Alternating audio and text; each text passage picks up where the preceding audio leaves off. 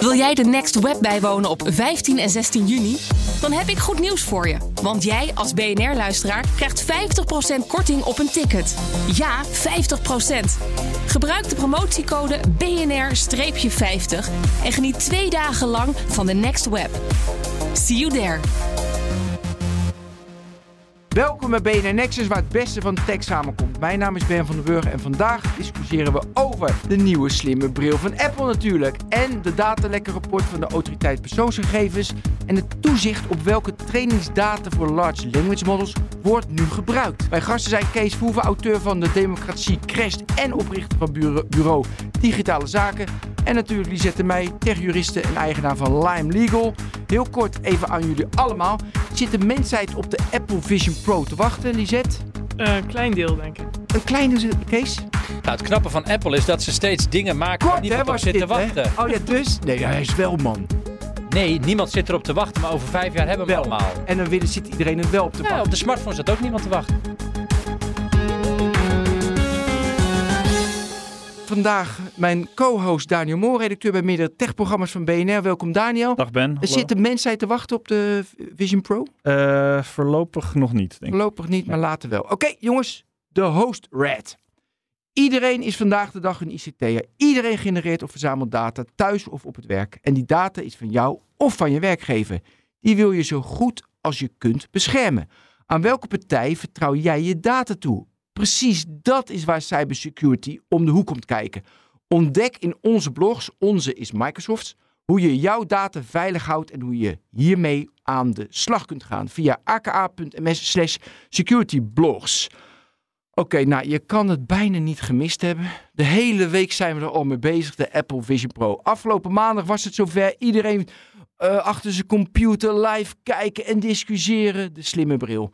Daniel, take it away. Ja, voor slechts 3500 euro heb jij straks een Apple Vision Pro. Kan je in huis hebben begin volgend jaar. Uh, nou ja, waar moeten we het dan over hebben? 12 camera's, 5 sensoren, 6 microfoons. Dat levert volgens Amerikaanse techjournalisten in ieder geval de meest rijke VR, XR-ervaring op die we, die we tot nu toe hebben gezien. Allerlei use cases, gaming, entertainment, werk misschien straks wel. Maar die echte killer app, ik weet het nog niet. Ik ben eerst even benieuwd, Kees, Lisette, hoe hebben jullie naar die presentatie gekeken? Hebben jullie het meegekregen? Hebben, jullie... hebben jullie überhaupt, dacht ik, was het zo belangrijk in je leven, Kees, dat je hier echt naar moest kijken? Of heb je snel even de samenvatting bekeken? Nee, niet eens de samenvatting. oh, wat goed zeg. Nee, maar zo is het. Het is ook niet met dédain. Ik ben een, een volledig door Apple overgenomen man. Dus ik heb ja? allemaal apparaten van Apple. Ik heb laatst een nieuwe iMac gekocht. Ja, ik, ik kom nooit meer van het bedrijf af. Dus ik vind het een... Ik volg het bedrijf. Je zit vast in het ecosysteem. Zit, ja, ik ben opgesloten. Lock in. Look in. Dus, uh, dus ik heb het niet gezien en ik heb het wel allemaal gelezen en ook weer reacties op, op gezien. En uh, ja, Apple is natuurlijk een bedrijf wat gewoon heel erg vaak gelijk heeft gekregen in het brengen van iets waarvan iedereen dacht, ach.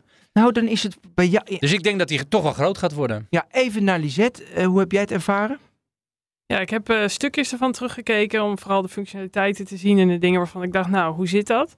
Maar ik heb het eigenlijk hetzelfde wat Kees heeft, maar het doet me ook wel eens denken als je nu naar filmpjes kijkt dat vroeger de mobiele telefoon werd geïntroduceerd, dat zeiden van ja, ik moet er niet aan denken dat ik de hele tijd gebeld kan worden. En dat heb ik ook, moet er niet aan denken dat ik de hele zo'n bril op heb. Maar dan zul je inderdaad zien dat over een paar jaar zit ik met dat ding op mijn hoofd. Maar dat weet je niet, hè? Kees, bij jou, aan jou wil ik dan vragen, want ze zitten natuurlijk heel erg van op security, privacy, alles blijft op het device, er gaat niet naar de iCloud, uh, alle, alle uh, AI blijft allemaal erin zitten. Geloof je dat? Heb jij nu, als jij nu, want je bent een Apple in het ecosysteem, zit je vast, zei je net. Geloof je dat ook van Apple?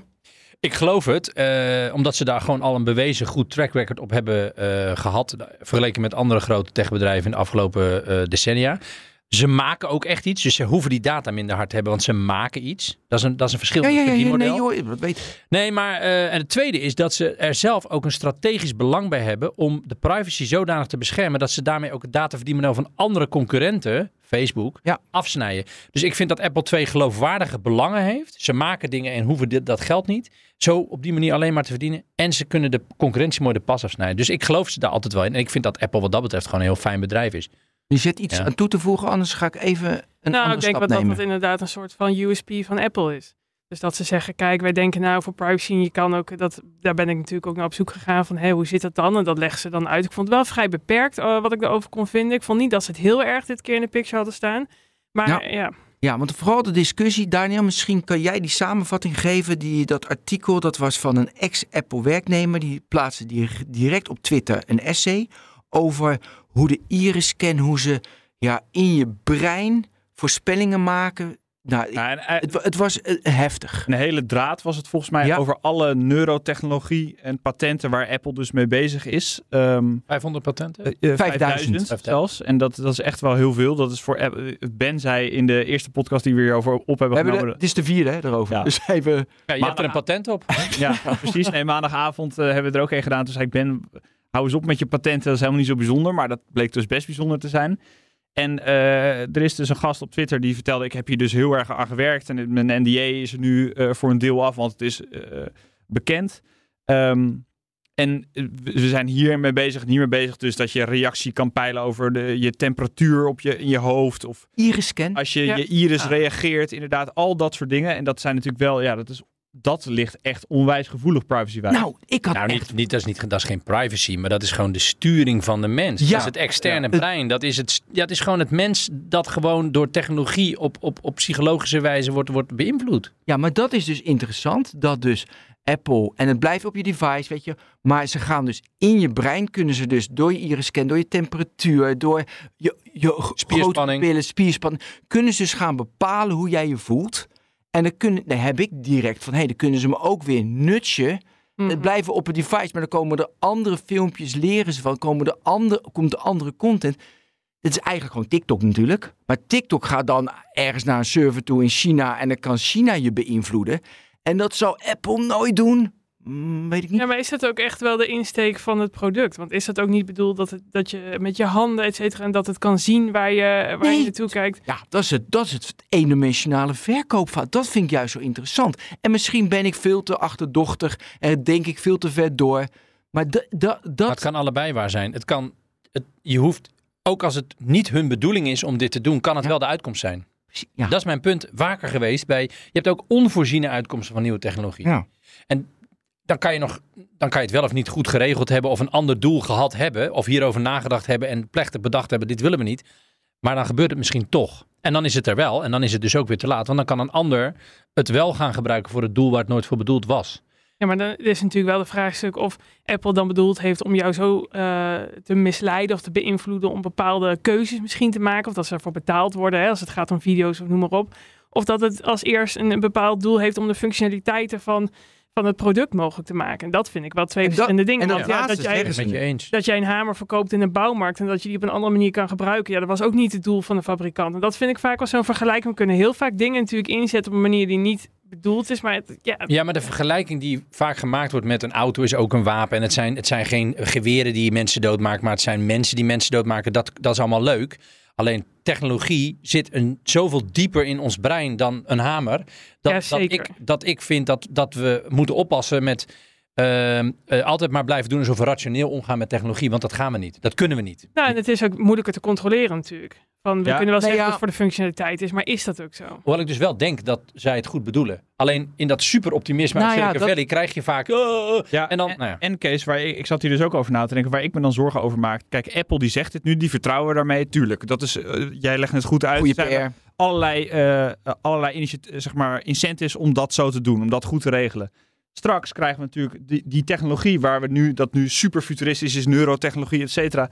Dat gaat op een dag gemeengoed worden. Net zoals dat de smartphone gemeengoed is geworden. Dan krijg je dus eh, misschien Chinese alternatieven, goedkopere Chinese alternatieven.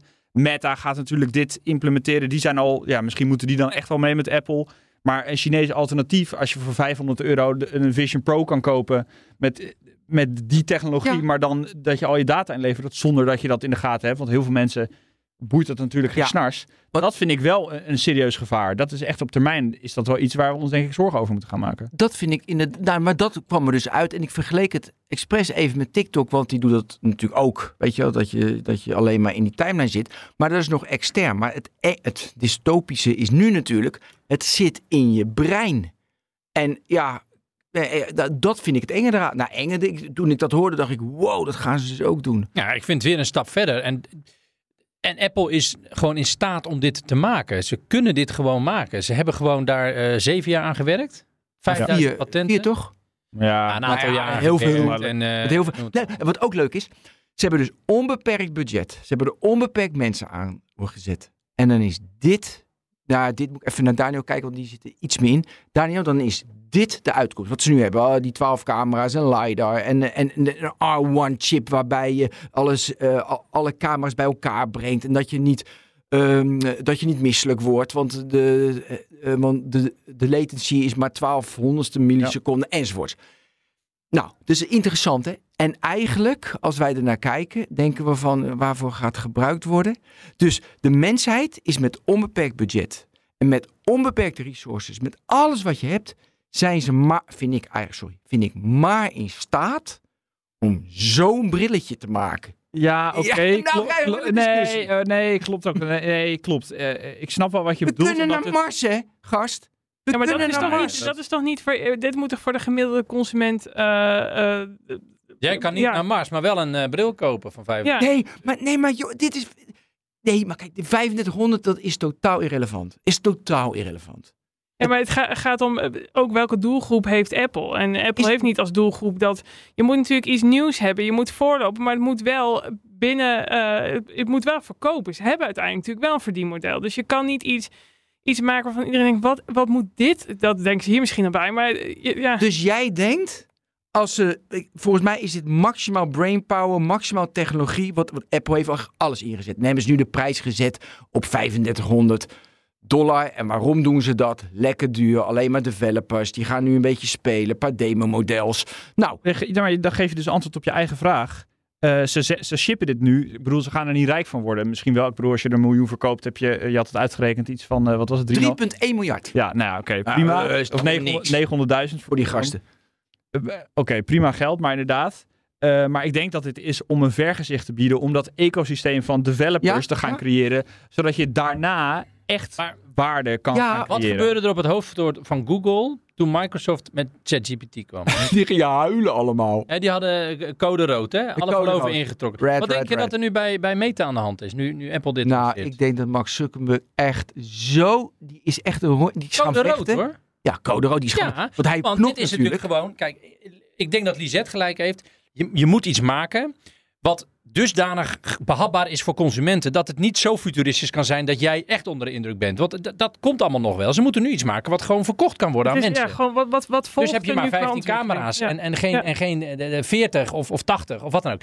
Maar ze wilden ook weer een slag slaan in de techoorlog. En Ja, nee, tuurlijk. eh, Meta had dit domein best wel slim gepakt. VR, AR. Dat was een beetje hun nieuwe ding. Hè? Meta is Meta, of Facebook is Meta. Ja, gewoon, nou, bla. Dus nu zitten zij toch weer meer daarop. Dus Apple pakt gewoon weer eh, ook een, een enorme slag in de oorlog om eh, de nieuwste dominante technologie. Klopt, maar ik, ik, En dat is, dat is denk ik voor hun ook cruciaal. ik wil toch even ehm, mijn punt probeer ik te verhelderen, want ik ben ervan overtuigd en ik wil even tegengas hebben. Dus ik ben ervan overtuigd dat Apple ah, het nu het beste apparaat heeft kunnen maken dat de mensheid, virtual reality bril, hè, even daar, daar, daar hebben we het over, wat de mensheid kan maken. Dus je maakt even in auto vergelijken, wat is de alle, dus een beetje de, de, de, nou ja, je Wacht even. Je gaat toch ook geen auto die waar Max Verstappen in rijdt, ga je toch niet op de consumentenmarkt brengen? Dat is precies wat hier aan de hand is. Je maakt Dus een paar slagen simpeler. Het is gewoon een hele, hele, hele gaaf, vette nieuwe BMW. Die de Beter markt is brengen. dan, Ja. dan, dan een, een Audi En bijvoorbeeld. een, en een maar die je wel nog kan kopen. Maar die geen Formule 1 auto is waarmee alleen een top, top, top coureur eh, 350 kilometer door de straten van Monaco kan. En ik Nou, denk dit dat- is, Lisette en ik hebben hem weer even voor je ontrafeld. Ja, Ben. dank je. Ja, als dat was je Ik denk- tegengas. Ja. Ik denk ook dat je uiteindelijk... daar ben ik ook blij zijn. Uiteindelijk moet je denk ik ook gewoon een beslissing nemen om een keer te gaan shippen. Je- Dit verhaal gaat inderdaad zeven jaar in ontwikkeling, vijf jaar, het maakt me niet uit. Maar uiteindelijk komt er natuurlijk een punt dat je een, Ja. een prototype hebt die werkt. En dan zeg je, oké, dit gaan we doorontwikkelen als eerste versie. Je kan niet wachten totdat je het Nee. perfecte exemplaar Nee. hebt als ondernemer. Je moet op een gegeven moment met een 8 naar buiten of een 9. En Meta is er al, dus jij moet beter zijn op dit moment. Dus dan ga je ergens mee naar buiten komen wat beter is dan het van Meta. Maar het Hebben niet jullie- het allerbeste ter wereld. Mensen zitten nu altijd van, eh, point taken. Ehm, Hè, hè. hè, hè. Poepoe. En mensen zitten natuurlijk altijd van, wat zijn de use cases? Wat gaan mensen erop bouwen? Wat gaat er ge- gebeuren? En dat is natuurlijk koffiedik kijken. De, Ja. killing, de killer app op de mobiele telefoon bestaat ook niet. Dus heel simpel. Hebben jullie wel een, een gevoel waarmee je s'avonds op de bank of op vakantie, wat wordt het dan? Ja, ik, ik, het eerste waar ik aan dacht, en dat is mijn beperkte eh, fantasie op het gebied van eh, nieuwe technologie toepassing, is gewoon gamen. Dat dacht ik toch als eerste. Ja? Maar ik denk ook veel, kan, er schijnt ook heel veel kantoorwerk mee eh, te kunnen. Dus gewoon het nieuwe beeldschermwerk. Kantoorwerk is een beetje ouderwets, beeldschermwerk. Ja. Maar eh, ja, je hebt niet gekeken, maar dus, dus, dus dan zitten camera's naar beneden. Dan kan die je handen zien. En dan heb je een virtueel of echt toetsenbord en dan kan je tikken. Eh, toen ik het zag, dacht ik, dit slaat helemaal nergens. Nee. Maar toen zag ik van de Amerikaanse, zeg maar, wat, wat Casey Newton. Nee, het was, niet, het was Nila Patel. Ja, van de Verge. Ja, van de. Verge. Die zei van, hey, dat, die zat gewoon notes te maken. Er zit een camera dan in. Dus als je, naar je, tele, je pakt je telefoon op, je hebt die bril op. Dan schijnt er een camera op je telefoon en dan zat hij gewoon notes te maken. Dus dat, En ze- dat vind, jij niet, eh, dat vind je niet super eh, innovatief en knap? Nou, niet het beste wat ze konden doen, hè? Ze hadden, Nee, maar ze het is hadden beter gekund. Nee, dat vind ik knap. oké, maar het is Nee. toch gaaf als dat soort dingen er weer bij komen? Nee, dat is Ik ben hartstikke een leuk. next step. Is Weet je, wat, weet, je wat ik, weet je wat ik heel Nou, gaaf vind? Ik nou, ben nooit- horen wat Kees gaat. Nee. Jongens, let op. We hebben het wel eens vaker gehad over nieuwe innovaties. Ja. Maar deze is tastbaar. Deze is, dit is iets wat je op je hoofd zet, waar je weer wat niet mee kan. Dus in plaats van een verhaal over de metaverse gaat het worden van, van, van Facebook, hebben we nu iets wat je op je hoofd kan zetten. Ja, ik, dan gaat het bij mij aan. Ik ben fysiek en virtueel, eh, of visueel ingesteld. Ik moet het zien, ik moet het kunnen aanraken. En anders dan, dan begrijp ik het niet. En het concept van Zuckerberg is nu het product van Apple geworden. Nou, Ik doe één ding. Mooi. Ja, nee, maar Meta had natuurlijk wel al wat producten. Alleen dat waren gewoon in vergelijking niet? met dit valt het Daar tegen. hebben we toch nooit zo over Nee, gepraat. Helemaal die kunnen toch Nee, niet wat... wat, wat niet goed. Nee, ja. Afronden, eh, Ben? Ja, mag ik nog één? Nee. Ja, oké, ja, goed. Is jouw show, maar prima. Nou ja, nee, wat ik gewoon heel interessant vind. Kijk, Apple is heel goed in hardware. Meta niet. Die is goed in software. Dus ja, dan zien ze hoe moe, hoeveel moeite kopen ze wel, eh, eh, weet je, Oculus Rift. Maar ja, hardware blijft lastig. Dus dat vond ik een, interessant. Nog één vraag, gewoon even een rondje. Helemaal goed. Denk je dat je uiteindelijk die bril die ik op heb, weet je, dat, dat dit uiteindelijk een AR, VR bril wordt? En dat mensen op straat lopen met zo'n bril, dat ze een laag over de echte wereld krijgen. Waarbij ze denken van, oké, dat is wel aardig. Dit is eh, Kees Verhoeven, die heeft een fantastisch boek geschreven. Wat ook echt zo is. Weet je, maar dat ik dat gelijk herken. Ja, denken jullie dat dat... Het kan. Ik denk kan? alleen dat er wel gezegd zal worden, hopelijk door overheden, politiek, van maak duidelijk dat iemand nu op deze moment dit, deze bril draagt. Maar het zal een bril kunnen zijn zoals jij op hebt. Ja, Daar nee, nu- in de ja. Verge, in de Vergecast zeiden ze dus, eh, hadden ze hier ook een goede opmerking over. Het is ook best een eenzaam en eh, misschien dystopisch gevoel dat iedereen zijn eigen realiteit, door zijn eigen Normaal hebben we een soort gedeelde realiteit van als jij naar een boom kijkt, ziet iedereen min of meer diezelfde boom. Eh, en als iedereen straks een bril op heeft zoals Ben en dat gewoon een soort gemeengoed is geworden, dan is het helemaal niet, geen gegeven meer dat iedereen hetzelfde ziet. Dat, Wat een goed punt. ja, dat heb ik niet zelf bedacht. Dus Nee, maar, nee, maar vind, dat vind ik echt... Dat is, ja, nee. Ja, maar dit is toch al een tijd aan de gang. Dat Weet we minder die, die gezamenlijke werkelijkheid hebben. Ook door desinformatie is dit toch eigenlijk Ja, aan de gang. ja. Even Maar je- los van de boom. Maar dat vind ik En nog wel je next eigen- level. In, je, eigen rabbit hole. Maar we zien toch dat daardoor de samenleving... Versnipperd. uit- versnipperd, Ver- uit elkaar. van- Ja. Ja, maar ik denk ook inderdaad, ik, misschien is dat wel de realiteit. En of we dat nou, of ik zeg niet dat het gebeurt en of we dat moeten willen. Maar daar gaan we natuurlijk, we zijn ook al veel meer, eh, minder sociaal geworden met En de dit telefoon versnelt het alles. alleen maar. Ja, dat denk ik wel. Maar Ja. denk je Jeetje, dan is- echt dat de mensheid op, op een eenzaam leven gaat leiden in gelukkigheid? Dus Nee, ik denk niet Nee, dat ze daar gelukkig van worden. Absoluut niet. Eh, Nee, nee. eh, Ik denk sorry dat we nu al doodongelukkig van worden. Ja, wordt alleen maar dat denk ik erger. dus ook. Ja, nee, dat denk ik ook. Lekker Jeetje, samen, op de, zeg. samen op de bank met de bril. Het lekker begon sociaal Maar Goed, heel erg? Ja, maar we zitten nu al met elkaar op de bank met die, met die iPhone. Ja. Zo. Ga door. Nee. oh ja, nee, dit is dan weer een onderwerp. De jaarlijkse rapportage over datalekken van de autoriteit persoonsgegevens. 20 jaar terug in de tijd. Ja, dit, is, komen we- dit wordt heel saai. Weet je, Dat wel. is echt letterlijk 20 jaar terug. in de tijd. Ik weet niet of je ook echt helemaal alle plaatjes bekeken hebben. Het, het leek alsof er word art in zat. Wat niet, dat is niet eens uitgelijnd. Ah, dat is bolletjes staan mooi. Nou, mooi. Het is Ik vind, dat de, ik vind dat de autoriteit persoonsgegevens hartstikke nobel werk doet. Heel belangrijk dat die er zijn. Daniel, take it away. Eh, Daniel, take it away. De strekking van dit rapport, eh, en dat vond ik op zich wel grappig. Ga er maar vanuit dat je persoonsgegevens al eens gelekt zijn of gaan lekken. Oké, nee, ze zitten hier aan de overkant heel sarcastisch eh, tegen mij te doen. Eh, nou ja, in 2022 meer dan 20.000 meldingen Even van datalekken. Precies, ja, heel goed. De zorg wordt het meest getroffen. Dat is, was volgens het FD in ieder geval de eerste keer dat we wisten wie het meest getroffen wordt. Nou, misschien hadden we het wel kunnen raden. Het gaat echt niet alleen maar over cyberaanvallen. Dat is ook wel een grappig puntje om te maken. Er zijn heel veel menselijke fouten, medewerkers met te veel toegang. Ehm, en deze editie was extra speciaal, want we hebben natuurlijk vijf jaar AVG. Nou, Zie je dat? Dit, nee, dit zijn allemaal hele belangrijke punten. Onze data wordt gelekt. En eh, dat willen we niet. Maar is die twee mensen hier aan Ik mij... kan niet wachten totdat Lisette iets Lisette. gaat zeggen nu. Dat Nou, ten eerste wat je zei, inderdaad, de centrale boodschap die ze mee wilden geven is ga er maar vanuit dat je gegevens gelekt zijn. Dus ga er wat aan doen, denk ik zo. Is het in één keer onze schuld dat het, eh, dat het gebeurt? In plaats van dat ze zeggen we gaan beter handhaven. Nou, dat vond ik al... eh, nou, maar dan ook nog, dan lees ik dat rapport en dan denk ik, voor wie is dit nou bedoeld? Want je gaat een rapportage geven met alle meldingen, et cetera. Dan staan er wat, een soort van eh, huistuin- en keukentips in. En dan eh, staat er bijvoorbeeld in van, eh hey joh, wist je wel dat er wel eens een kopie ID in de mailbox van HR-medewerker kan zitten? En dan denk ik, ja, wat ben ik nu aan het lezen? En dan zie ik allemaal meldingen die er gedaan zijn. Dan sta ik echt te kijken over de cijfers, want dan heb je dus 20.000 meldingen. Heb je 35 ver- verdiepende onderzoeken. Ik lees niets terug over bepaalde sancties die opgelegd zijn. En wat ik helemaal zorgelijk vind, is dan lees ik over de niet... eh, partijen die niet gemeld hebben, wat dus dubbel fout is.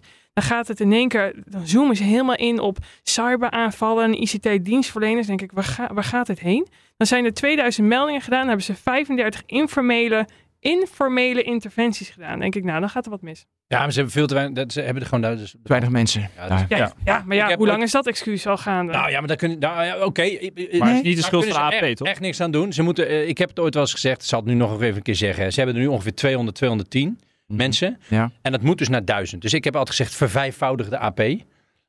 Dan kunnen ze gewoon die, die want ze moeten vergunningen afgeven, ze moeten datalekken navolgen en ze moeten natuurlijk allerlei onderzoeken doen Ja, maar- handhaving van de, maar van de ADG. En ze kunnen hun werk gewoon niet aan. Ja, maar Kees, als je het zakelijk bekijkt, als jij verantwoordelijk bent voor de AP en er moeten duizend mensen komen, dan ben je verantwoordelijk ook om die duizend mensen te krijgen. En krijg je geen duizend mensen binnen een bepaald tijdsbestek, dan heb je gefaald. Dan, dan heb je het niet voor elkaar gekregen. En dan zeg je, dat is moeilijk. Nee, als jij iets voor elkaar moet krijgen, dan moet je het voor elkaar krijgen. Links en Nou, rechts. daar, moet, daar, zou veel harder voor gevochten moeten worden. Door, zowel door de politiek als door de AP zelf. En eh, ja, ik heb het ook, ik heb ook gefaald dan. Want ik heb er ongeveer acht jaar om zitten zeuren bij elke minister. En keer heb- op keer weer een dan heb onderzoek. gefaald, ja, heb ja. ik ook gefaald. Nou, dat wist, die conclusie dat Ja, ik wist je al lang natuurlijk. al een paar keer Hey, maar die zet, weet je, eh, je doet natuurlijk een beetje van, die, dan wist je het al, wat is het nieuw, enzovoorts. Naar mijn idee is dit natuurlijk ook van, ja, en ik word ook moe van dit soort dingen hoor. Maar de hele tijd weer bewustwording, heet het mensen weer melden, dat ze op moeten letten en dat eh Nee, maar dat, mis ik juist heel erg. Ik mis juist het concrete. Want ik, mis, ik zie dus, nou, er zijn eigenlijk, als je het vergelijkt met andere la- landen, zijn in Nederland wel de meeste meldingen gedaan. Dat staat er dan in aan co- conclusie. Maar in plaats van iets concreets of iets, iets eh, een soort van tastbaars voor de organisatie, wordt het meer richting eh, de, noem het even de slachtoffer geschoven. Van hey, zorg dat je eh, goed je wachtwoord bijhoudt. En vergeet niet om schadevergoeding te, eh, te eisen als het nodig is. En dan, dan zegt, eh, is er een, eh, ook een eh, interview met John van Heuvel staat er dan in. En die zegt dan van, nou, ik zou graag willen dat als er bij mij gemeld wordt dat er een lek is, dat ze concreet zeggen wat er eh, dan ge- eh, gelekt is, wat ik kwijt ben. Dan denk ik, doe daar dan wat mee als autoriteit zijn. Maak dan een format waar bedrijven in ieder geval mee uit de voeten kunnen. Dat je bijvoorbeeld op, en het is juridisch eh, wet, ja, het staat niet zo in de wet, maar dat je dus gaat informeren van, hé, hey, let op, het is niet je telefoonnummer, maar je e-mailadres dat ge- gelekt is. Dus let op phishingsmail, eh, phishingmails. Of het is je telefoonnummer. Let op gekke telefoons die binnenkomen. Daar heb je wat aan. Dus je bent nu even de autoriteit persoonsgegevens, dus dan moeten ze een, een portal maken. Waarbij ik, dan weet je wat nu, eh, have I been pwned, weet je, kan nu kijken, nou heb je verder niks aan, want dat weet je toch dat je dat bent. Dus je moet allemaal verschillende e-mailadressen, allemaal verschillende namen gebruiken, alles door elkaar gooien en dan uiteindelijk komen ze toch uit bij Lisette. Ehm dus ze moeten, en dan moeten ze precies aangeven van, oké, jouw telefoonnummer is nu daar en Nee, daar. nee ik wil niet dat doen de, nee, de toezichthouder dat hij meer handvatten biedt voor de organisaties om hier goed mee te dealen. Want nu leggen we het bij de slachtoffers neer van hou zelf controle. Maar de organisaties om goed mee te dealen. Wat moeten ze doen jij- bij de organisaties, zodat de organisaties er goed mee dealen? Ik vind als je meer handvatten zou bieden voor organisaties die slachtoffer worden van een datalek, want dat zijn in, als je kijkt naar cyberaanvallen ook slachtoffers, dat je handvatten geeft van wat voor informatie geef je dan Welke naar de handvatten? personen. Nou, iets van een, een, een, een format van als je dit soort informatie geeft, dan ben je goed aan het informeren. Of denk over dit soort tips na om aan, aan de mensen die slachtoffer zijn geworden van datalek mee te geven. Dus Dat dat is is- gewoon weer die informatie. Is, Ja, maar die is er nu niet. Maar is er, Ja, is wel, er, die kan je toch. Oh, oh sorry. Ja, die maar kan je toch wie- overal wie- vinden? Ja, maar wie heeft die dan verschaft? Ik denk dat Ben zo even zijn VR-brilletje moet afzetten. Want, Nee, maar even die, serieus. ziet, die ziet het niet helemaal. Nee, ik zie. Nee, ik denk, ik, Kees, ik- even even serieus. ik denk echt dat, dat, dat, dat Lisette wel een punt heeft. In de zin dat de AP nu alleen maar zegt: er worden heel veel data eh, gelekt. Er zijn heel veel datalekken. Ja. Ga er maar vanuit, jij eh, als burger, dat jij ook slachtoffer bent. En dat is het dan. En vervolgens zou het best goed zijn. Er zijn dus heel veel bedrijven die een datalek aan eh, hebben, die hebben meegemaakt. Die melden dat. Ja. En vervolgens zou het best goed zijn als daar wat mee gedaan zou worden. En de AP zou daar wel de leiding in kunnen nemen. En daarmee wat gedaan zou worden. Nou, dus, dus, dat je ne- zegt, als, je, als jij een bedrijf hebt wat dit soort informatie heeft, wat dus gelekt is, dan, heb, dan hebben jouw klanten dus deze informatie nu, eh, liggen nu daar nu van op straat. Dan kan je bijvoorbeeld deze tips aan je klanten geven. Dus de opvolging naar, naar, naar de concrete maatregelen richting burgerzoek kan best wel wat meer. Het is nu alleen maar, oh, er zijn datalekken klaar. Maar- dus het is eigenlijk een soort loze boodschap. En Ja, dat, maar vind dat ik, dat, vind ik, dat vind ik jammer. Oké, de vraag is, is dat de taak van de autoriteitspersoonsgevers? Jullie zeggen dus wel, ook die voorlichting geven. Ja, zeker. En naar mijn mening, Zij zijn toch degene die dit rapport uitbrengt en die, die ziet Oké. wat voor soort lekken er zijn, wat voor soort bedrijven getroffen worden, wat voor soort gevallen het, het, het, het, het, eh, zeg maar Ja. betreft als het gaat om hoe je Maar- burgers eh, hiermee raakt. maar de tips die ze dan geven, dat is toch geen rocket science? Dat- Nee, maar we hoeven geen rocket science. We moeten gewoon basale, goede informatie waar daadwerkelijk iets mee wordt gedaan door het bedrijf wat, eh, wat een datalek heeft, zodat die hun klanten of hun, hun eh, cliënten goed kunnen bedienen. Maar- en dat mag echt wel wat feller en wat beter. Is De AP dan, mag daar echt wel met, daar mag de AP wel eh, met de vuist op tafel slaan, vind ik. maar is dit dan, ja, ik weet niet. Ik vind, de AP zegt er zijn 200 mensen. Nou, volgens mij kunnen ze daar net eh, het, het, het pand schoonhouden en eh, af en toe een rapportje uitbrengen. Maar volgens mij veel meer is er niet mogelijk, helaas. Is, er dan niet, is het niet gewoon een rol voor de politiek? We hebben bijvoorbeeld eh, een tijdje terug met Bert Hubert en BNR Digitaal over de Cyber Solidarity Act gesproken. Dus Ja. 1,1 miljard vanuit Europa om, de, de- om bepaalde maatregelen te nemen. Ook bijvoorbeeld bij hoog risico ehm, organisaties zoals ziekenhuizen, zoals energiemaatschappijen, weet ik veel. Eh, om zich te weren tegen cyberaanvallen. Is er dan niet zoiets dat er gewoon als je in een zorginstelling bent, ik, stel, ik zeg maar wat, want dat is het meest, het meest eh, vaak het probleem, zorginstellingen. Moet er dan niet gewoon een soort stappenplan zijn? Als je dit niet uitvoert, dan krijg je geen subsidie meer. Of dan krijg je. Ja, dan, geen- dan koppel je aan, aan, aan wat, wat Lisette net zei, koppel je dan ook nog een, een, een straf of een, of, een, of een stok.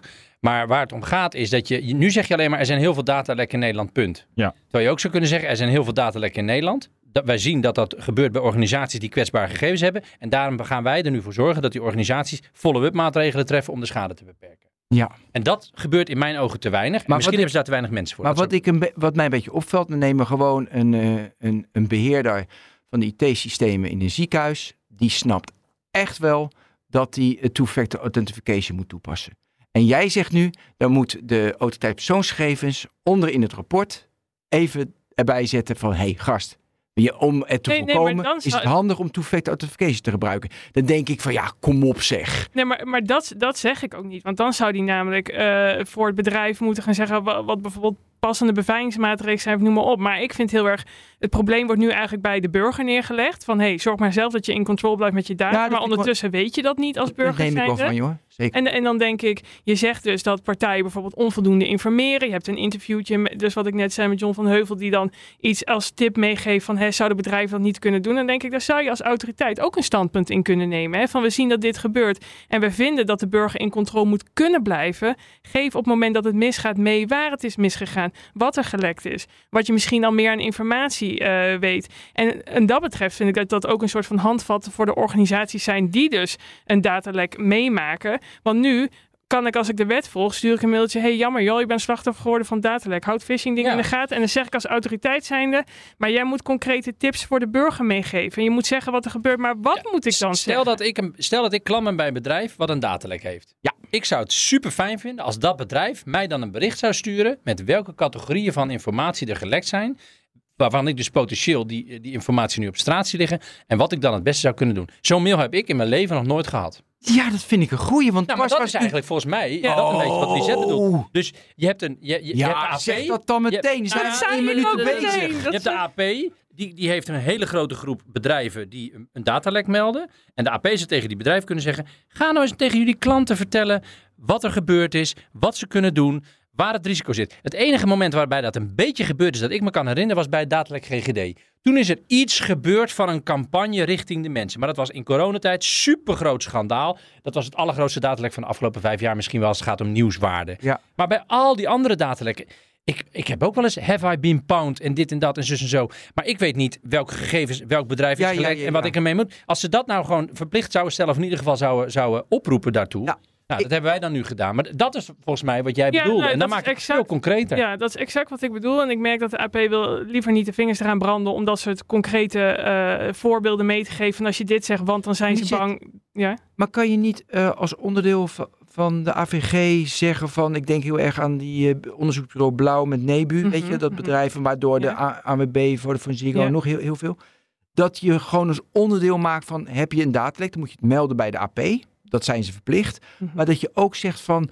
Bij een datalek ben je verplicht aan jouw klanten te melden wat er dan gelekt is. Maar dat ben je ook. Je bent juridisch gezien vanuit de AVG verplicht om te vertellen wat er gebeurd is. Maar in wat er gebeurd is, heb je natuurlijk heel veel interpretatiemogelijkheden. Als ik zeg, er is een datalek geweest en jouw gegevens zijn gelekt, dan weet ik niet of dat mijn adres was. Ja, dat- En- en zie- daar dus dat zijn ik- ze niet verplicht over wat er is gelekt. Nou ja, Alleen je dat bent er is gelekt. Wat er is gebeurd, ben je verplicht om te vertellen. Maar dat kan jij op 10.000 Alle manieren zin- doen. Dus en Mm. ik heb het idee dat de AP daar, eh, wat ik dus net probeerde te zeggen, niet de vingers aan wil branden. Want op het moment dat je zegt, wij vinden dat je bijvoorbeeld dit of dat zou kunnen zeggen. En dat doen ze. En dan hebben ze het toch net niet goed gedaan. Dat ze dan tegen de AP kunnen zeggen, ja, maar ik heb jouw voorbeeld gebruikt. Dus nu mag ik geen Ja, boete krijgen. Nee, maar dat snap ik van de AP dat ze dat niet willen. Dus dan ga ik even naar Kees. Kees, is dit niet een, eh, meer iets van eh, wetmatig dat dat erin moet worden gebracht? Nou, ik vind het interessant. Kijk, je, je kunt ook bijvoorbeeld zeggen, eh, vertel in ieder geval welke gegevens niet zijn eh, gelekt. Weet je wel, je kunt daar best een variant in Als je vinden. dat dan kan uitsluiten, geef dan in ieder ja, geval aan dan wat geef er niet deel geruststelling mee. Je, hoeft niet bang Je te zijn. BSN is niet Je gelekt. BSN Dat is lekker niet gelekt, dat dus niet de kans op identite- identiteitsdiefstal is een stuk kleiner bij dit datalek. U, het kan wel zijn dat uw telefoon of uw e-mail eh, gehackt is, dus je kunt misschien een sms of een phishing mail krijgen,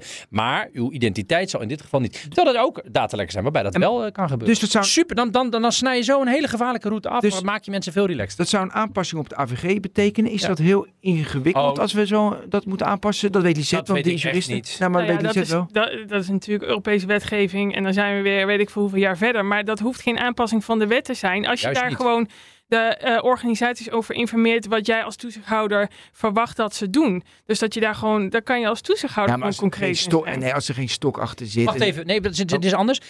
Steeds meer wetgeving eh, wordt, wordt op een bepaalde manier, die bestaat al 10, 20 jaar. En dan zeggen mensen, ja, er moet een nieuwe wet komen.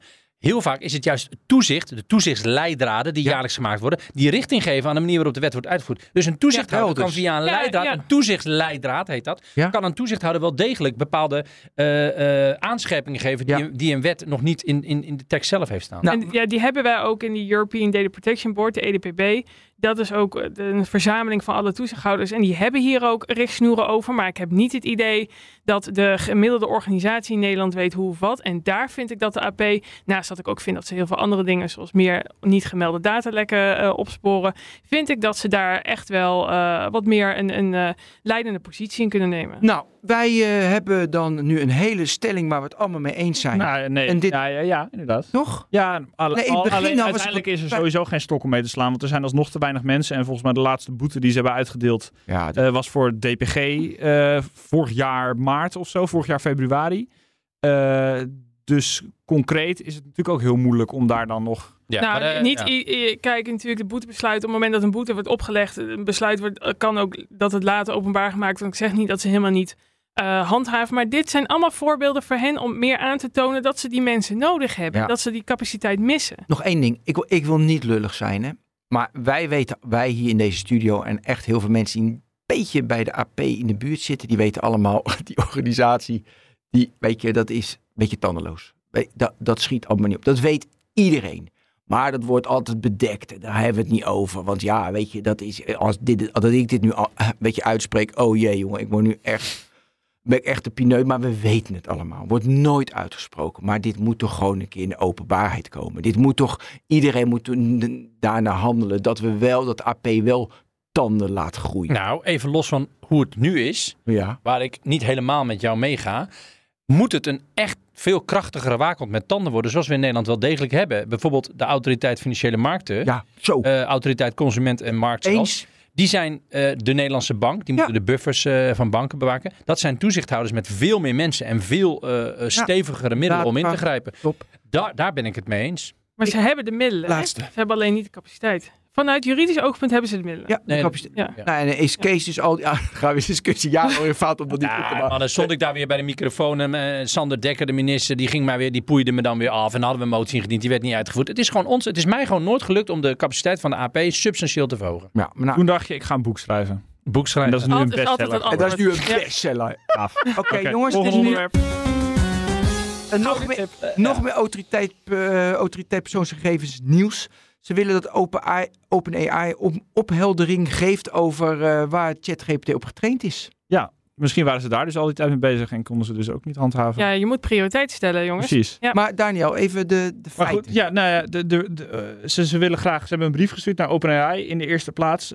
Er volgen nog meer, had het, was het een beetje het idee. Eh, maar hoe zij omgaan met persoonsgegevens in zaken ChatGPT. Ehm, het is onduidelijk of bijvoorbeeld vragen van gebruikers eh, eh, gebruikt worden om het algoritme te trainen. Nou, dat is ook wel iets wat we een keer in Nexus hebben besproken. Eh, er zorgen over informatie die ChatGPT genereert over specifieke personen. Ehm, Ja. En wat ik grappig vond, een directe eh, blokkade van ChatGPT komen we zo denk ik wel even op, is niet aan de orde. Want minister Weerwind van Rechtsbescherming heeft het de AP niet gevraagd om een spoedadvies. Dus dat moeten we ook maar even bespreken. Maar daar zei jij net... Nou, doe maar gelijk, eh, Kees. Nou, dat is gewoon belachelijk, Kees, dat we dat niet hebben gedaan. Nee. Ik zei, dat is de procedurele juiste weg. We hebben in dit land eh, onafhankelijk toezicht, vinden we heel belangrijk. Dat het Mhm. niet eh, onderdeel is van de overheid, die, eh, maar gewoon onafhankelijk toezicht die ook de overheid zou kunnen terugfluiten, maar ook bedrijven. Ja, en dan wil je niet dat een minister een toezichthouder kan instrueren. Je wil dat die toezichthouder zelf het initiatief neemt. Dus als de Kamer aan de minister vraagt, de toezichthouder moet dat, dan zegt elke minister, nee, de toezichthouder is onafhankelijk. Want dat willen we in Nou, Nederland. dus dat is gewoon procedureel heel, eigenlijk heel zuiver. Dat Ja, is toch? allemaal onderdeel van de trias politica. Ja, ja, uitvoerende macht, controlerende macht, rechtelijke macht. En toezicht moet ook goed. Of onafhankelijk. is hier iets... iets Nou, het gaat niet in alle gevallen altijd even goed hoor. Oh. Ik bedoel, we hebben het in tijden dat Hoekstra minister van Financiën was, is het met DNB en Hoekstra is dat ook een beetje eh, over de crypto sector. Ja, Maar ja. dat is een ander onderwerp. Ja, ja, maar ben ben ik wel met je eens. Alleen dat was dus eigenlijk niet goed. En dit is dan procedureel zuiverder. Ja, en toevallig is Frank Weerwind ook een D66-politicus, dus die, is- die Oh, ja. zuiver. Ja, het is echt Zitten weer te appen met elkaar. toevallig. Hey, ik zit wel even, ik moet altijd, ik moest wel lachen toen Daniel vertelde van, eh, hij heeft, ze hebben een brief geschreven. Ja. Open, ja. Ik moet altijd heel erg, ik vind het altijd Nou, heel grappig. Lisette en ik moesten laatst ook al over een andere brief praten. Ja. Er worden heel wat brieven vanuit Nederland naar Amerikaanse Ja, techbedrijven geschreven. Dat was vorige week, eh, toch? ja, ja, eh, ja, was het vorige week al niet meer? Of, twee- of Ja, twee ja, vorige week. Ja, vorige week. Dat was die brief van, eh, eh, Vera Bergkamp. ja, Vera Bergkamp Ah, Twitter. aan Twitter. Ja, dat Ja, was een ook beetje grappig. spuitelf, de AP. Ik Ja, was nog niet dat is het ook bij Ja. deze, toch? Drie maanden geleden had de Italiaanse toezichthouder hier al eh, een en ander over gedaan. Dan komen wij weer aan hobbelen. Zoveel later. En dan denk ik ook deze punten die eh, zijn de Italiaanse toezichthouder, Duitsland, eh, wat is het, Ierland en eh, Frankrijk. Die hebben er allemaal wat van gevonden. Nou, moeten wij dat toch ook wel even doen, jongens. Laten we even een briefje Ja. schrijven. Is, is dat het echt? Ja, is het een moedje? Eh, je kan toch niet achterblijven? Vind ik Nee, wel. dat nou, ja, vind ik, wel. Ik, ik, ik denk, dit, kun je, dit kun je anders uitleggen. Je kan ook zeggen, we hebben ons eigen onderzoek gedaan. We hebben dat onderzoek afgerond. We hebben ook wel gekeken naar andere onderzoeken. En wij hebben dit nu geconcludeerd en we sturen vandaag de brief. Dan heb je het gewoon vanuit je eigen zelfbewustzijn gedaan. In plaats van dat je als spuit 11 Maar dat eh, onderzoek- Ja, maar dat- aansluit, ja, maar aansluit in dat de jongetjes je- en meisjes in Hallo, de rij. hallo, is dat onderzoek echt gedaan? Of dit, is, is er echt een mag onderzoek van wel, Ben. Nee, hij, nee, dan gaan ze nu toch Ja, juist... en hoe, diep is het onderzoek? Is het Nee. onderzoek Nee, openbaar? ze stellen nou toch juist vragen om dat toch verder te kunnen onderzoeken. dat is het, maar en daarom vind ik het een beetje aanleiding was, ze hebben natuurlijk wel een analyse gemaakt zelf. En ze hebben op een gegeven moment in hun eigen organisatie besloten. Oké, dit is... Ik vind je ook wel een Kees. optimist. Een Ik word niet analyse. gepest. Ze hebben Ik word 200 niet man. Ze hebben Nee. eh, ge- Nee, dat niet. gegoogeld. Hey, ik keek gisteren naar één vandaag. Je moet wat doen in je leven. En het was echt een fantastisch artikel staat er deze week in De Groene. Allemaal lezen. Dat zijn toch gewoon al onze... Oh ja, dus de Nederlandse bronnen die chatbots trainen... staan bol van auteurs, privégegevens en nepnieuws. Heeft hier natuurlijk mee te maken. Want Was dat met, eh, ook met Jarno Duursma? Ja, maar Janne zat er ook in. Ja, is goed. Ja, maar dat was echt een goed, een goed artikel waar de. Nederlandse bronnen wordt. Ja, moet, even terugkijken. Ja, ik lees geen nieuws meer hè, sinds... Eh, heel goed. Eh, maar waarom? Omdat natuurlijk, weet je, dat is dus de onduidelijkheid. Daarom ook die brief naar OpenAI. Weet je, waar, waar worden we op getraind? En een van die dingen was bijvoorbeeld, wij worden dus eh 3,6% van waar het op getraind wordt, is van dogplayer. Daniel, wil jij het vertellen of ga ik het Nee, ga jij maar vertellen. Dus dogplayer was een piratennest. Weet je, daar zat allemaal goudmijn voor hackers. En daar wordt er dus op getraind. En ook, er was een site met conspiracy theorieën. Die stond dus maar één categorie lager dan de Volkskrant. Ja, dat is ik vond dat beangstigend. Ik dacht, wow, daar wordt op getraind. Mooi onderzoek van de Groenen. Top. Dus hoe gaan we nu om? En daar hebben we het al weken over in Nexus. Eh, weet je, moeten wij nu iets in Nederland? Moeten we nu die, die, de AI-act, dus praten maar dat duurt lang. Wat moeten we daar nu mee? Die brief is leuk, maar we kunnen natuurlijk ook zelf als, als we kunnen open AI, jullie moeten wat doen, maar wij kunnen ook wat doen. Kees, wat moeten wij doen? Nou ja, de, de- de- AI is, is eigenlijk wat het internet in 1989, 1990 was. Het, het nieuwe internet. Toen in 2005, 2006 social media. En we hebben toen vol bewondering met open mond zitten kijken naar hoe dat allemaal in onze levens kwam. Met alle glinsterende geweldigheid van, van, van, van eh, alle beloftes en mogelijkheden die er waren om het eh, mensen hun eigen producten te laten markten. Democratie, in contact met politici, open democratie, vrijheid enzovoort. Ja, nu is AI het, het grote ding. Zeker sinds ChatGPT is het concreet geworden en heeft iedereen het nu ineens over AI. En we zien nu weer dat we allemaal een beetje aan het kijken zijn. Wat, wat gaat er gebeuren? En ik vind echt dat er een veel actievere houding vanuit politici moet zijn om dit bij te sturen en te begrenzen. En dat is er gewoon niet. Super interessant. Lisette, anders ga ik reageren op Kees. Ja, Lisette Of is weer eens met Kees, denk ik. Maar anders ga ik reageren. Nee, ja, nee, ja, ik ben het zeker, Ja, maar- zeker eens. Maar ik denk Maar- wel dat je ook een onderscheid moet zien tussen bijvoorbeeld het verhaal wat we net hadden over de AP met die brief voor ChatGPT. Daarvan zeggen we eigenlijk, nou, hoe het nu wordt ingezet, eh, kan dat wel volgens de huidige regels. En wat Kees zegt, waar ik het helemaal mee- eens is, is dat je op een gegeven moment moet bepalen wat wordt de koers. Waar gaan we naartoe? Hoe willen we dit eh, ehm, reguleren? Willen we dat überhaupt? En zo ja, hoe en hoe gaan we dat handhaven? Want we lopen nu natuurlijk een beetje achter de feiten aan met zo'n briefje sturen naar ChatGPT. Oké. Terwijl dat een groter vraagstuk is, denk ik. Oh, Dat is absoluut. daar gaan we eerst. Maar daarna ga ik... Ah, ik vind het een beetje gek wat Kees zegt eigenlijk. Want eh, er is toch gewoon een, een gigantische AI-wet die eh, vanuit Europa komt. Daar lopen Europa als voorloper erop. Als, ik, eh, als wij bijvoorbeeld Kim van Sparretak van GroenLinks daarover spreken, die, heeft echt, die weet echt wel wat ze aan het doen is. Ja, ik denk dat Eh, Kim ze plassen- zeker. Ze plassen in hun broek bij OpenAI. En, en Bart Groot, nou, Wat Bart je? Groothuis, ze plassen dus niet in hun Nee, broek zeker bij niet. Maar- Luister, eh, Oké. de Europese Unie maakt een wet. En dat is een wet waar die dra- de kern van die wet is het categoriseren van allerlei AI-toepassingen in bepaalde risicogroepen. Ja, nee, Dat is het. Ik wil niet de AI-act opnieuw. Nee, echt gaan we ook niet doen. Maar het gaat erom dat, dat, dat, dat daarmee je zeg maar nu niet alles wat er nu weer ontwikkeld wordt. We spraken net ook al over een andere innovatieve producten. Die worden allemaal nu gewoon de, de markt op Oké, gegooid. ik ga nu... Dus iets sneller een, een bepaalde eh, eh, analyse maken van welke fundamenten in onze samenleving worden Ja. nu geraakt door wat er nu allemaal op de markt komt. Waarom zou de overheid er niet een veel sturende rol, ook de nationale overheid, moet bijvoorbeeld onze overheid allerlei dingen inkopen? Of stoppen we er gewoon eens even Maar nu ga ik Wat- wel wat- wat is reageren. ik ga nu reageren op Kees. Eh, iets wat hij vertelde toen je in ne- 1989, en toen triggerde je mij, 11 november, de val van de Berlijnse Ja. muur. Ik, ik liep eh, vijf dagen later op de muur af. Ik keek naar links en ik zag mensen met hamers tegen die muur knallen. Ik keek naar rechts, zo ver mijn oog reikte, mensen tegen die muur knallen. Ja. En De wereld brak de open. wereld brak open en alles. Oude fysieke grenzen verdwenen. Precies. En eh, digitale verbindingen de- kwamen. de- onze liberale democratie zou End alles... of history. End of history. Oké, top. Toen de Arabische lente. Nee, wacht even. Oh. Toen, jij, jij zei, en toen begon het internet. Maar het internet is eigenlijk, hè, tot, en nu, nu ga je me keihard aanvallen. Snowden was een breekpunt. Eh, eh, zeg maar, Analytics, eh, Cambridge Analytics was een breekpunt. Maar eigenlijk heeft het vrij lang zonder heel veel wetten. Ja, jij zit nee te knikken. Zonder heel veel wetten heeft het vrij. Nee, wacht even. Heeft het vrij redelijk zijn weg weten te vinden. Zeker. Big Tech kwam op. Maar niet echt schadelijk. Kapitoolbestorming, heel schadelijk. Maar weet je, vanaf Snowden. Oké, Nee, de, breekpunt wacht was in even, 2000. wacht nou even. Jij zegt, nu is het het moment 1989 AI. We zijn nu met, eh, met ChatGPT zes maanden bezig. En we zitten nu al vol in van... Oh, dit gaat fout. We moeten we gaan open brieven schrijven. We, het gaat helemaal fout. Daar zitten we nu al in. Nee. Twee dingen. Oké. Het ging Dit wordt al, een eh, hele Nee, dit wordt een lange korte. Dit wordt een. Het ging al. AI is al veel eerder begonnen. Ja, Is al jaren onder ja, de motorkap bezig op allerlei fronten. Geen hond heeft ernaar gekraaid. En nu eindelijk door ChatGPT gebeurt het. Maar het is eigenlijk Ik al, al, heel lang woorden bezig. alleen van 89 en nu. En wij hè? worden van 89. Jij zegt er waren een aantal breekpunten. De breekpunten waren er twee. Sta- dit heb ik echt in mijn boek op. opgeschreven en ook heel goed uitgezocht. De dotcom-crisis in 2000 was een breekpunt. En 9-11 in 2001 was een breekpunt. Wat is er namelijk gebeurd? Dotcom-crisis, dataverdienmodel van bedrijven.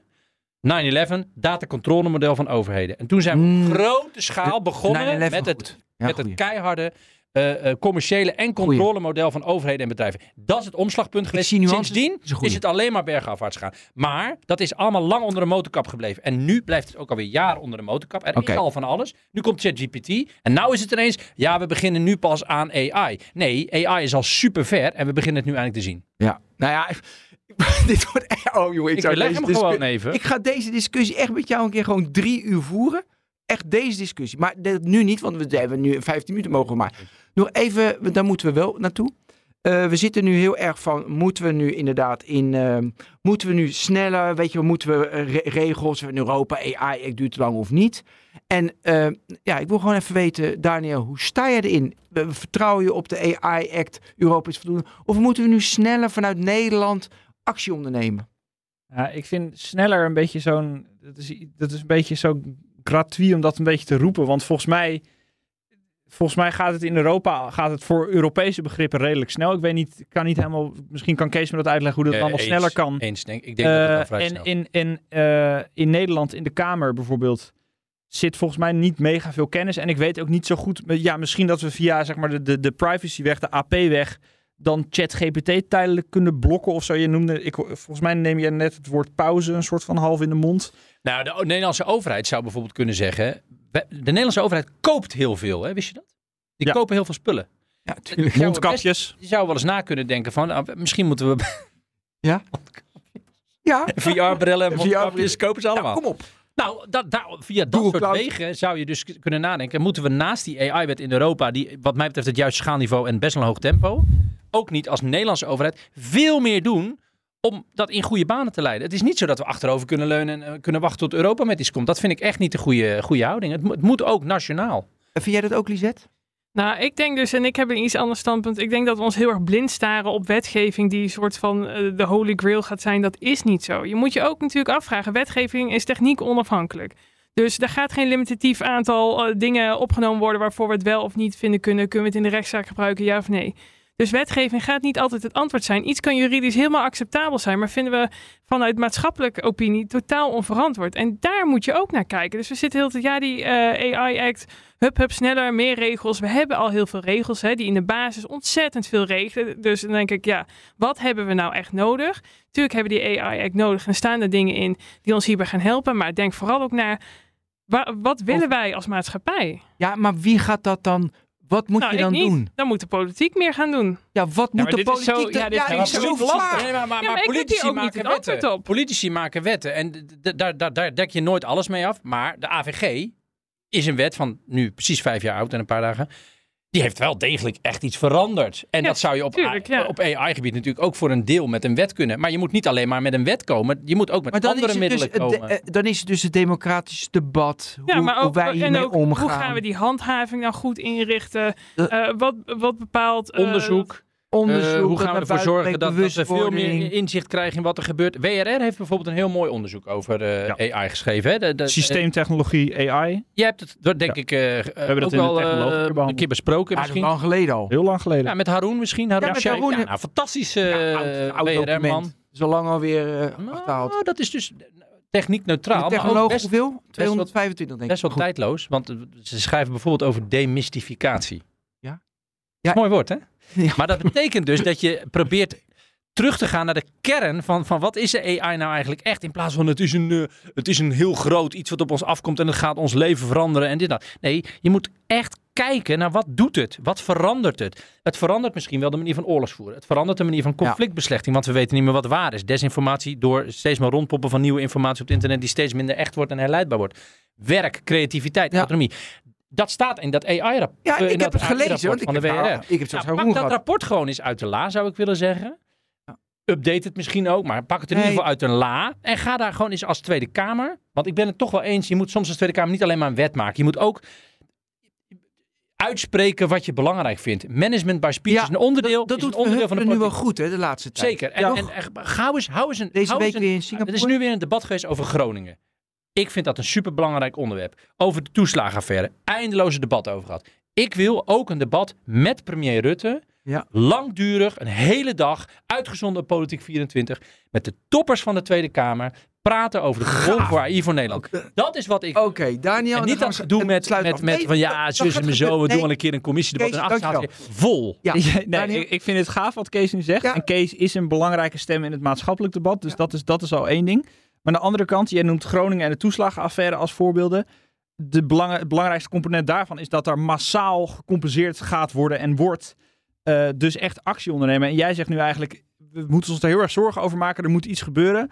Maar je roept nu op, we moeten erover praten. Is dat, het, is Nee, dat maar de-. Stel dat bij Even AI concreet. leidt- nou, ik zal het één slag concreet maken. Stel dat AI leidt tot een ongelooflijke ongelijkheid van inkomen.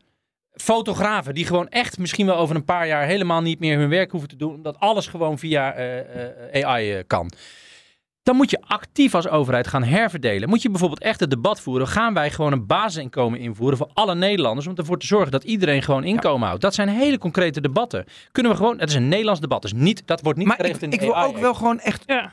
Kees, Bijvoorbeeld, Ik hè? wil ook morgens 9 uur beginnen en gewoon echt, zoals ze dat in Politiek Den Haag doen, gewoon ook drie, vier uur s'nachts stoppen. Dat vind ik ook mooi. Nee, niet, niet, niet zo laat, want dan, krijg je, dan gaat de democratie crashen. Dat heb je gelezen. Dan moet je wel slaat een uur of elf, om een elf uur stoppen. Maar dat vind ik wel En de mooi. pauze is ook mooi. Nee, maar ik wil gewoon een groot nationaal Kees, debat over AI, man. Met de doen. premier. Dat gaan we doen.